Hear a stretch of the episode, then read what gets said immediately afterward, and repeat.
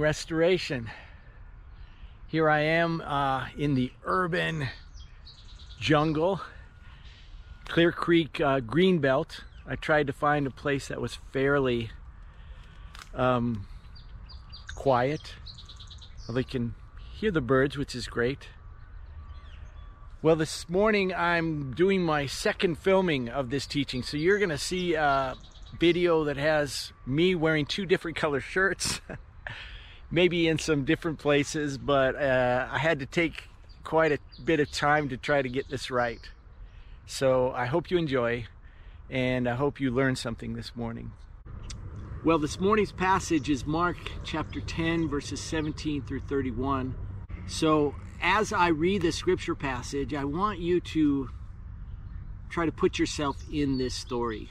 Try to put yourself into one of the characters or or as a bystander or something at least. Try to put yourself in this scene and, and see if you can take it in that way. Maybe it will help you to close your eyes and use your imagination to place yourself uh, on the road somewhere when this is happening.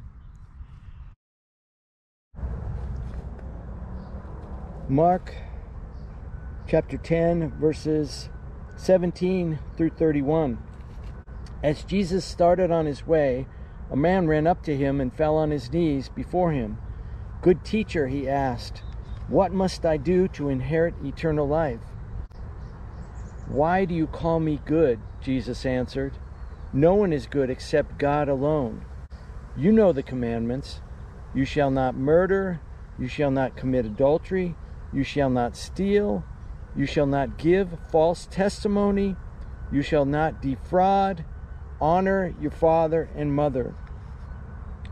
Teacher, he declared, all these I have kept since I was a boy. Jesus looked at him and loved him. One thing you lack, he said. Go, sell everything you have and give to the poor, and you will have treasure in heaven. Then come, follow me. At this, the man's face fell. He went away sad because he had great wealth. Jesus looked around and said to his disciples, How hard it is for the rich to enter the kingdom of God. The disciples were amazed at his words. But Jesus said again, Children, how hard it is to enter the kingdom of God. It is easier for a camel to go through the eye of a needle than for someone who is rich to enter the kingdom of God. The disciples were even more amazed and said to each other, Who then can be saved? Jesus looked at them and said, With man this is impossible, but not with God. All things are possible with God. Then Peter spoke up, We have left everything to follow you. Truly I tell you, Jesus replied, no one who has left home or brothers or sisters or mother or father or children or fields for me and the gospel will fail to receive a hundred times as much in this present age homes, brothers, sisters, mothers, children, and fields, along with persecutions, and in the age to come, eternal life. But many who are first will be last, and the last first. So, first off, uh, Jesus is leaving on his way. Uh, the thing with Mark is that Jesus is always on his way. He's always going somewhere. He's moving, boom, boom, boom. Immediately he does this, then he moves there, then he goes there. So Jesus is on his way, and that's one of the themes in Mark.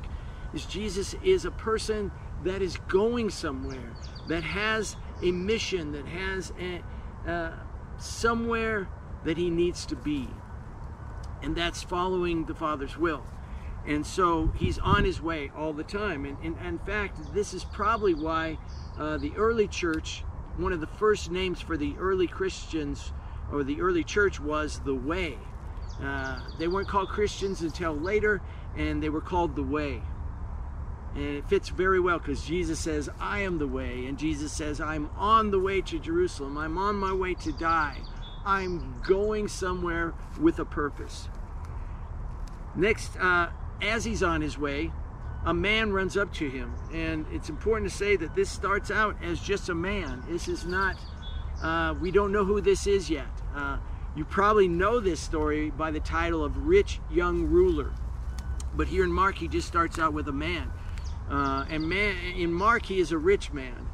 In uh, Luke, he is a ruler. And in Matthew, he is young. And so all of those go together to make the title Rich Young Ruler. But for Mark, he's just a man at this point. He's, he starts out with good teacher. Um, and he asks the question, What must I do to inherit eternal life? It's important to note that this good teacher is kind of starting with a compliment. And whether you think it or not, uh, it's it's it's a, it's a sense, in a sense, it's a form of, uh, I think, a subtle form of manipulation. Uh, I remember when I was a pastor, and often someone would come to the church for the first time, and uh, I would give a sermon, and they loved the sermon, and they would come back and they say, "You know, that was the best sermon I've heard. You're just such a great pastor. You're really, I really like you." And, and inside my head, I'm thinking, all these compliments, you don't even know me yet, and you're complimenting me, and someday you will be the opposite. And usually that was the case. Those people would come, they'd love the sermons, but at some point I would offend them. At some point I would say something they disagreed with. And then they were completely on the other side. Oh, you're the worst pastor. You're the worst preacher. I can't believe you said that. so I think this is danger for Jesus. And he's, uh, so the young, the man says, good teacher, and Jesus deflects it. He says, well, why do you call me good? No one's good but God. And we could uh, study that and say, well, Jesus is actually saying that he's God here. But uh, that I'm not going to get into that part of this passage. And he asks, What must I do to inherit eternal life? It's interesting because we just had the passage about the children, and it's children that inherit things. They inherit from their parents uh, all of the possessions and fields and houses that their parents have when their parents die or when they're older. They inherit. And so, in some sense, he's coming as a child and he's saying, uh, he's kneeling and he's saying, What must I do to inherit eternal life? Okay, so Jesus, he asked Jesus this question. And Jesus often answers people with another question, but he doesn't do that in this case. And so he says to the man, Well, you know the commandments. And then he goes over the commandments. Not all 10. In fact, he doesn't go over the commandments that have to do with worshiping God. He goes over commandments that have to do with your relationship with other people, with men and women. And so he goes over the commandments don't murder, don't commit adultery, goes down the list. And all of these are in the Ten Commandments except one. One, the one where he says, do not defraud. You shall not defraud that actually isn't in the Ten Commandments. And so, and it's not in Matthew's version of this. It's not in Luke's version of this. So why does G, why does Mark include do not defraud? And here's what I think. I, I think that Mark is trying to establish that this guy, later on we find out that he's rich and has a lot of wealth, but I think Mark is trying to establish that this guy did not gain his wealth by evil means, by defrauding people, by taking money, by mishandling money, that this guy came by his money in good ways, in ways that uh, didn't hurt other people. And so I think that's what Mark's trying to establish here. So Jesus goes over this whole list of commandments and and says, "You know, these are the commandments." And so the guy the guy answers and says, "Well, I've kept all of these commandments since I was little a little boy." And and I think it's an amazing answer that this is a good person. This guy is a good a good Jew. At least in this in these commandments. And so I've kept all these commandments since I was a little boy. And um, this is where something interesting happens in the passage. This is kind of the pivot, I, I think, the crux of, of this passage is uh, that Jesus, it says that Jesus looked at him. And I think this is important that Mark emphasizes this because it's not just Jesus seeing him like he was closed, his eyes were closed, and now he's seeing him. No, he looked at him. He he knew who he was. He recognized him for who he was. He looked at him. So Jesus looked at him, and he says, and then it says, and Jesus loved him. He loved him. And the word for love here is the Greek agape, unconditional love. Jesus loved him unconditionally. I think this is a fantastic passage because it doesn't say that Jesus loved people that much in the book of Mark. And this is an important part of what to set up what he's about to say. So Jesus loves the man unconditionally, and then he says,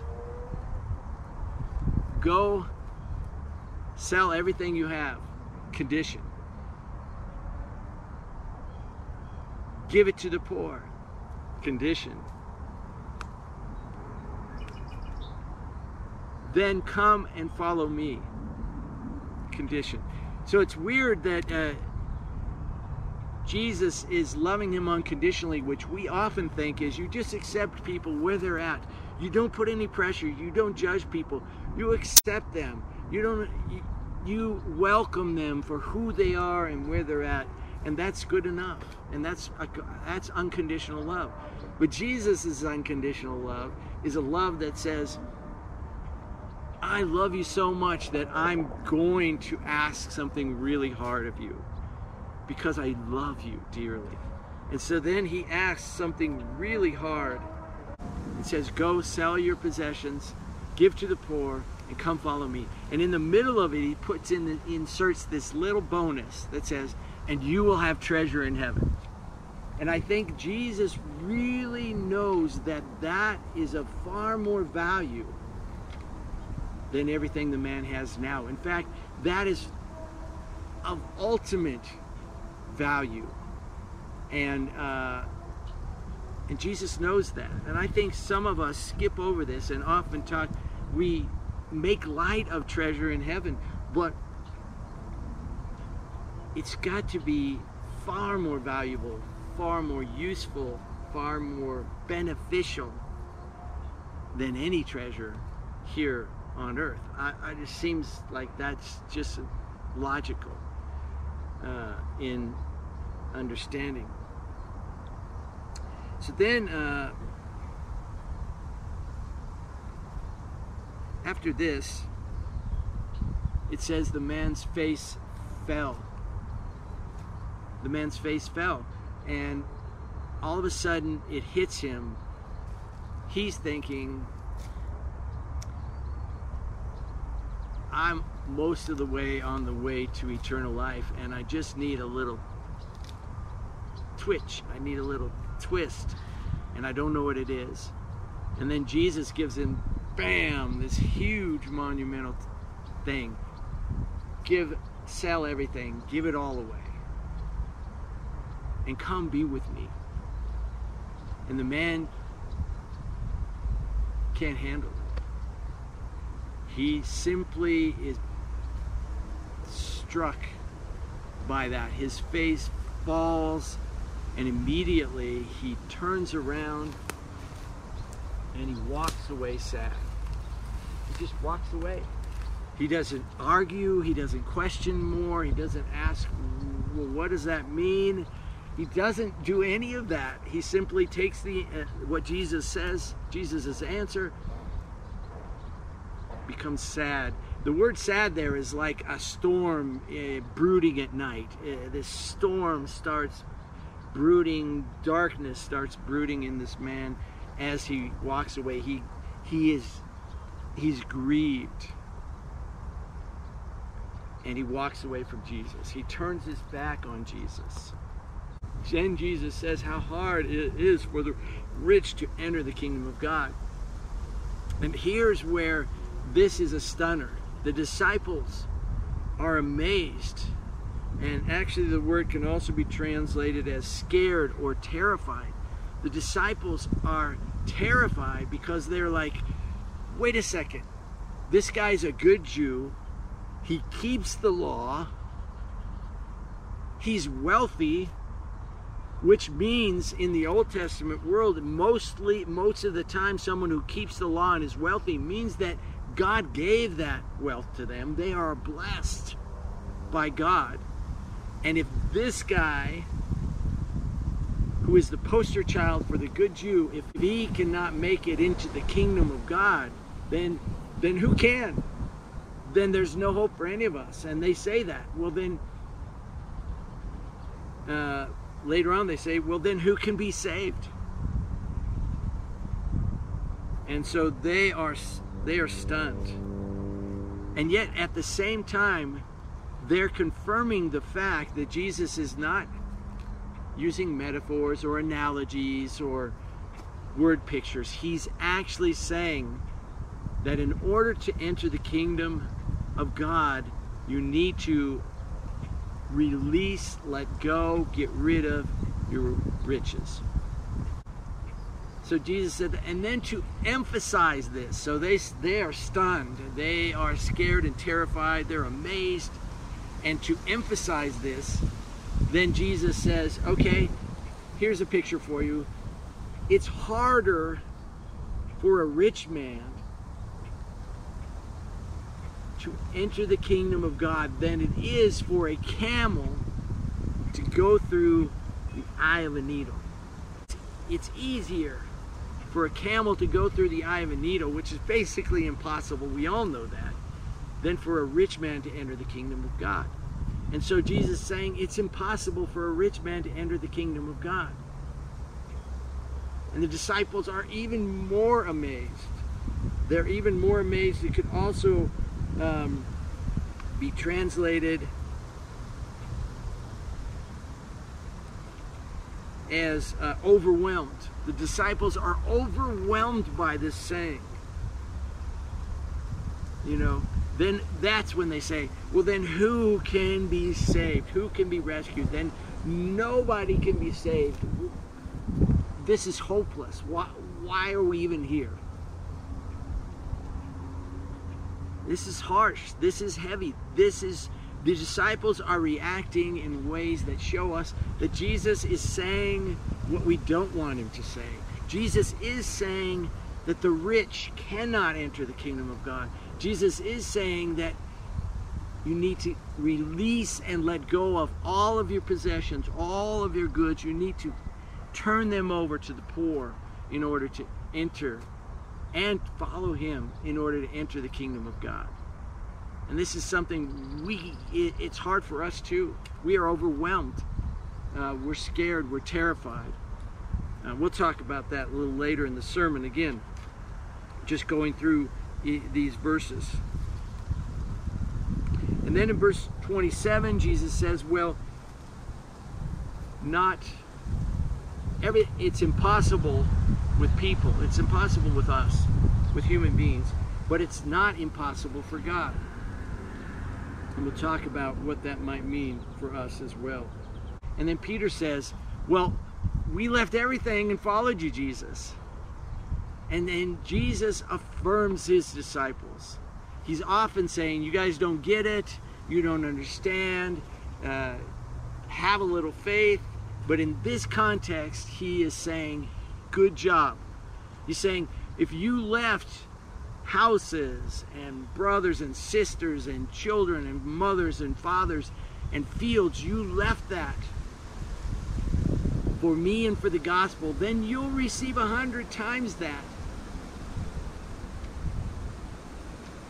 And in the life to come, you will receive eternal life. And here's, we're coming back to eternal life. So we started with the question, eternal life. Jesus talks about the kingdom of God instead the, the disciples are saying, well, then who can be saved? And then we come back at the end, Jesus says, and you'll have eternal life. So this is the road to eternal life. to lay down, to give up, to leave those things that we love the most, that we are precious to us. Okay, um, let's talk about the things that uh, keep us walking away from Jesus in this context. Uh, I think the first thing is that many of us don't think that we are the rich man, that we are rich. We think of Bill Gates, we think of Bezos, we think of Oprah, and those are the rich people. And so, in some sense, thinking of ourselves more as middle class and not rich is, is a hazard here because if you in, if you investigate a little bit, you find out that in terms of the world, someone like for for example, someone who makes sixty thousand dollars a year is that puts you in the top one percent of the people of the people in, in the world, and um, historically, that's even greater. You know, we are the historically we are the the richest culture, richest society that has been. Um, sorry. there's some police around here looking for people. Anyway, uh, so I'm a little nervous. But uh, they might think I'm a homeless guy and they'll come and snatch me up. But I think they're trying to get rid of the homeless sleeping in the green belt. It makes sense. They leave a lot of trash and stuff. But anyway, where was I? Historically, we are really at the top of uh, the barrel when it comes to people that have a lot of things. And so I think uh, we need to recognize that we are this rich man. And what does that mean for us? Okay. Um, I think turning away and saying, well, I don't have to listen to this passage because I'm not this guy. I'm not rich. Because that'll be a mistake for us because someday it'll come back to haunt us, I believe. The second thing is that many of us think that possessions and worldly wealth is uh, is a heart issue, and we have this tendency to separate the inside from the outside, the heart from the actions and the lifestyle, and what we believe from how we actually act and live. And that's no good because scriptures are clear that it's a whole issue, it's a whole being issue. It's flesh and blood, heart, mind, soul, body, lifestyle, everything. And so to say that, uh, well, I'm, I, my heart is not attached to my things. I, I'm, I'm not possessed by my possessions, and therefore God doesn't want me to give them away. I just because I know that I'm good. I'm separate from them, so I can still have them. That's really not a, a good justification for the way you live uh, because God is all about the heart and the lifestyle matching up together and, and being one thing.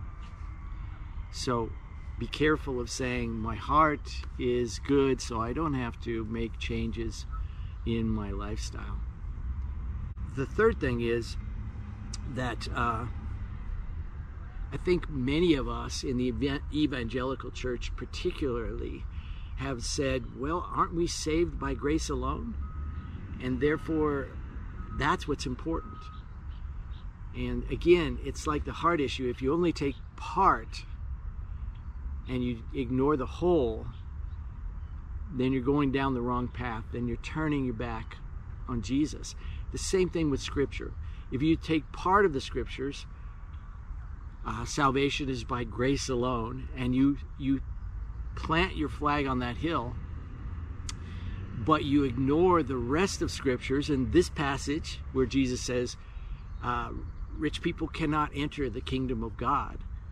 If you don't take those together and realize that grace is more about the whole way of who we are and the whole way of who God is towards us and it involves sacrifice, it involves action.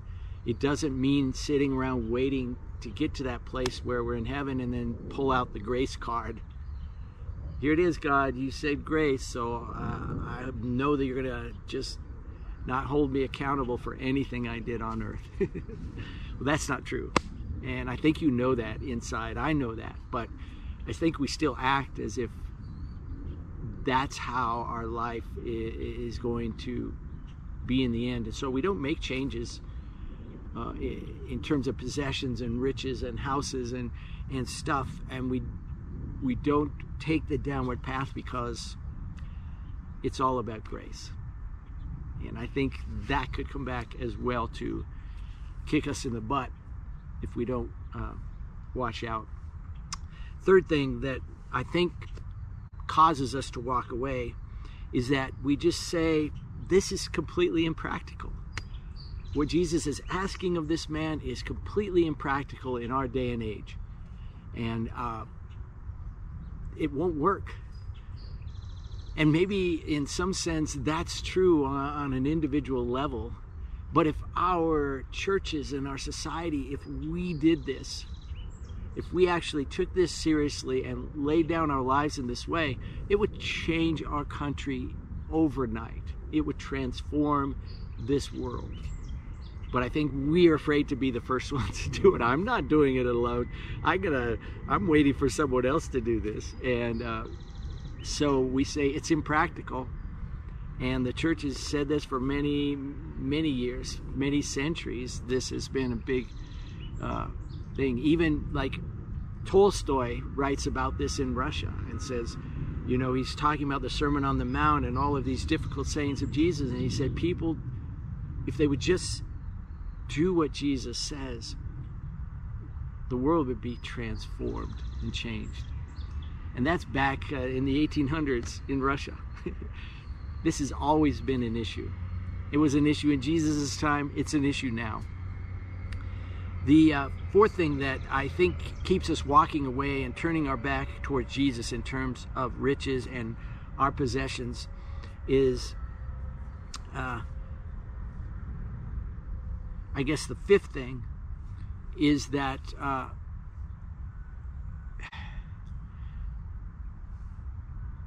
we think that tithing is what we should do. We think that tithing is the important thing. I'm tithing, therefore I'm, I'm doing my part.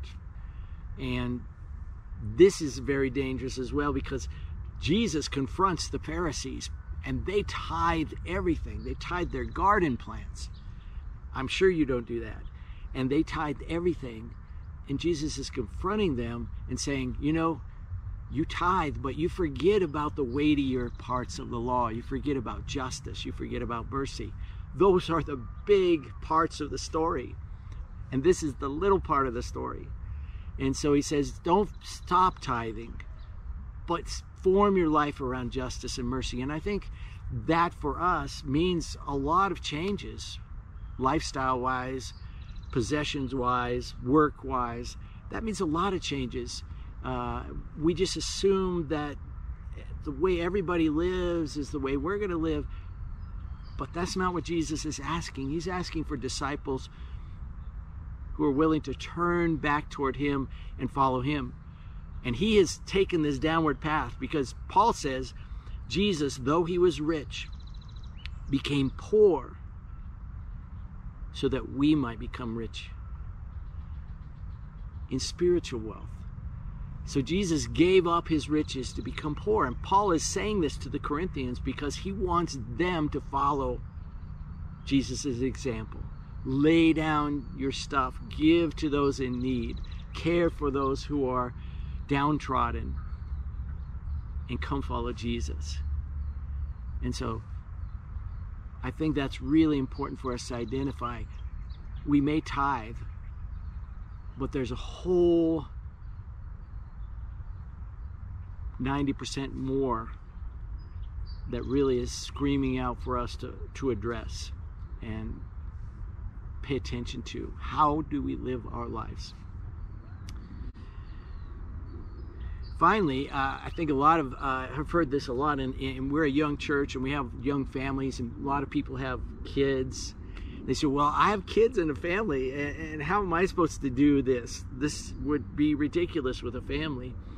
And I, I think the kids, like we talked about last week, the kids already kind of got this down. Uh, let's let them lead us in this. I think a lot of us create an attachment in our kids to worldly things, to possessions and and and to stuff and to toys because we we create this discontentment in our children. And then they become like us. But if we were to watch them and become more like them, I think this would lead us to back toward Jesus, back toward the kingdom. It would help us to enter the kingdom. As Jesus says, uh, you have to be like a child to enter the kingdom. The same thing in this area. You can enter the kingdom when you let go of all the things that we as adults think think we need and we don't. Okay, um I came up with an illustration to show you the effect of riches uh, in your life. This illustration I do it in my backyard. It talks about riches and entering the kingdom of God. I hope you like it. It was it was a good illustration for me. Once uh, I did it, I, it made me see things a little more clearly. Here you go. so I have these two pitchers filled with water, and the water represents the kingdom of God. And um, the pitchers could represent your life. Let's just say they represent your life, and the water represents the kingdom of God. So both these lives have the kingdom of God available in them. And uh, and then I have this pitcher here, which is full of olive oil. And this is going to represent riches, possessions, worldly wealth, all of those things that uh, are involved in this story. And we're going to add that to one of these lives. Going to add olive oil to one of these lives. Okay, so this is going to be the life that I add riches to. Okay, did plenty of it. Nice car and house and lots of toys and added them to this. So now you have the riches and the kingdom of God versus just the kingdom of God. And um, I've got these little people's heads that I've cut out. And you can see that one. and so I'm going to add this little person's head to the kingdom of God. Let's see if I can put it on the surface there and show you that it's in there. And okay, so that person is in the kingdom of God. And then I'm going to take another little head here, little smiley face. And I'm going to put that one in the life with the riches and the kingdom of God. Okay.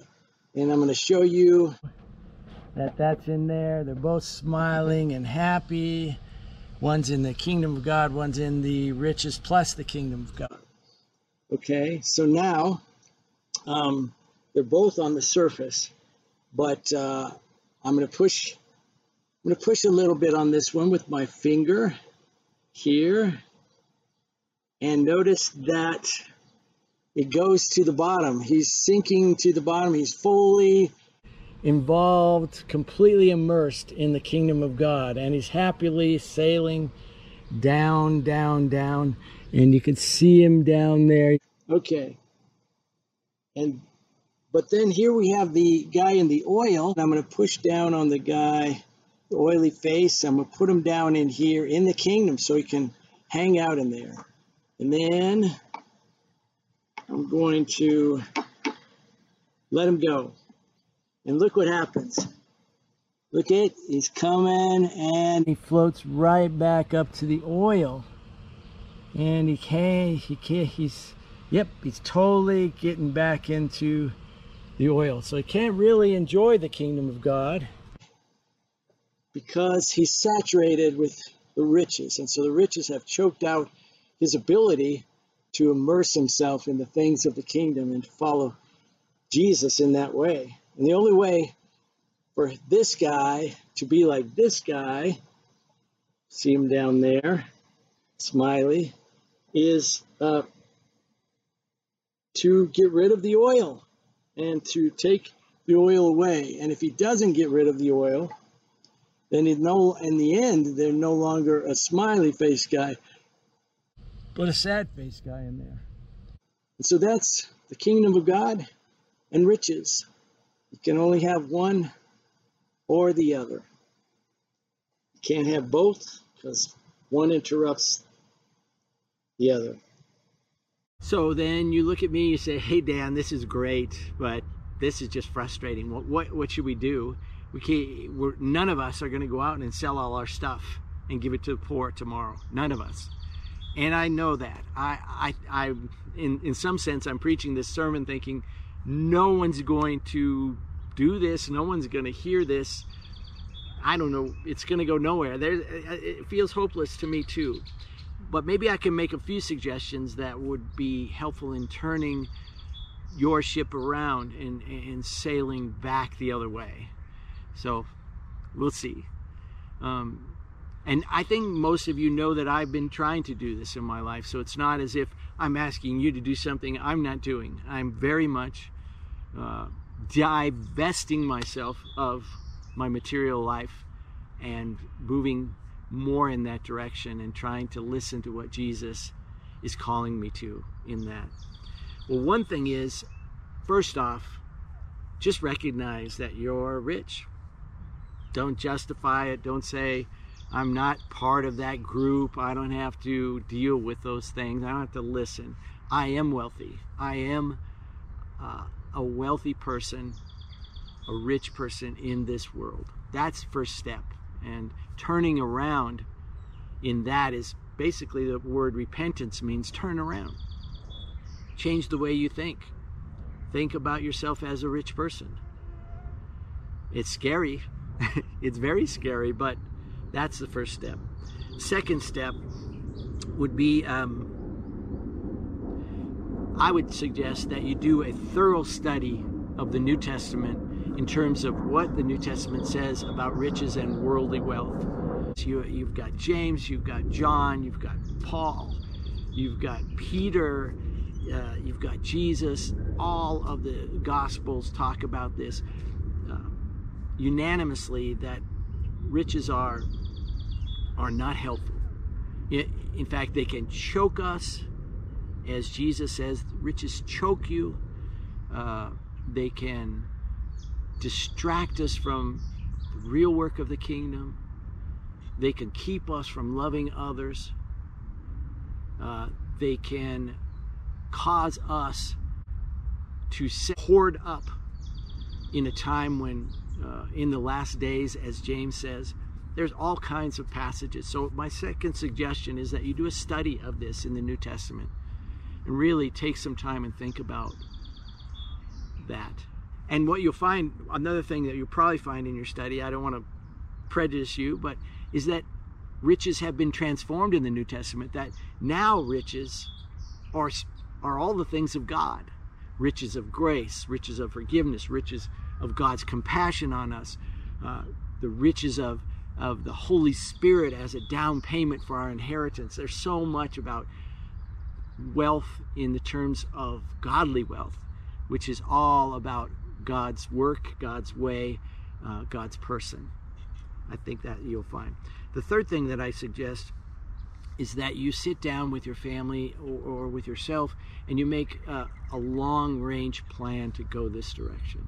Sure, most of us won't turn around overnight, sell all our stuff, right? But a lot of us can turn around and stop um, increasing our wealth and start decreasing our worldly wealth. Start moving in the direction toward Jesus rather than away from Jesus. And uh, there's lots of ways to do that, and there's lots of places to start. But I think if you make a long range plan. Maybe put it before someone and say, hey, here's my long range plan. I want to start divesting, I want to start giving up I want to start being having more a more just and merciful lifestyle. Uh, so I want to simplify. Please help me do this. Give me some suggestions. You know, there's lots of books out there. Um, well, there's some books out there, and use your creativity.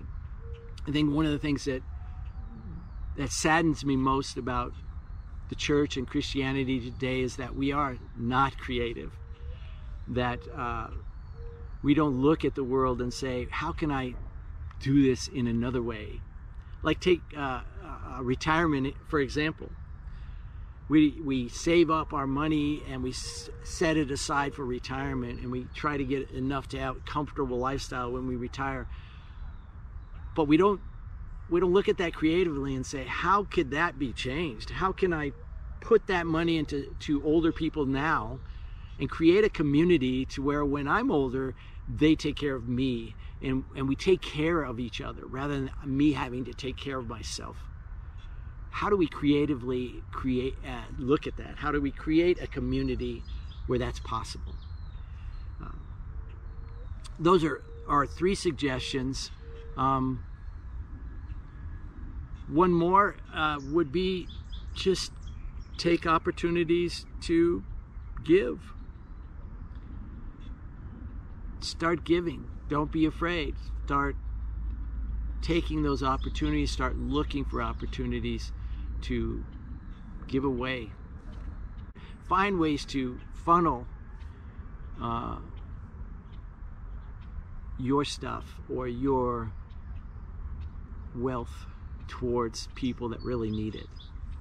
Um, I was talking with Alan from Sunica this week about Nicaragua, and there's still communities in this day and age that do not have clean water, that do not have the ability uh, to live the life that we take for granted. Um, and, and, and, and so there's still communities that are drinking dirty water that are vulnerable to sickness and um, long-term health issues and uh, kids not having the nutri- uh, the ability to grow up and learn and be in the world like like we are. Let me close us in prayer. God, thank you for all your good gifts to us. Please, God, free us from our attachments to our lifestyles, our stuff, our bank accounts, our insurances, our securities, our entertainments, our protections, our comforts. Lord, we have so much of that. Help us to turn around, to repent, to start walking toward you, Jesus.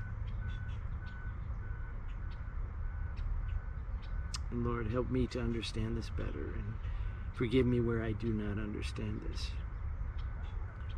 and where I'm teaching this in a bad way. Thank you, Lord, in Jesus' name. Amen.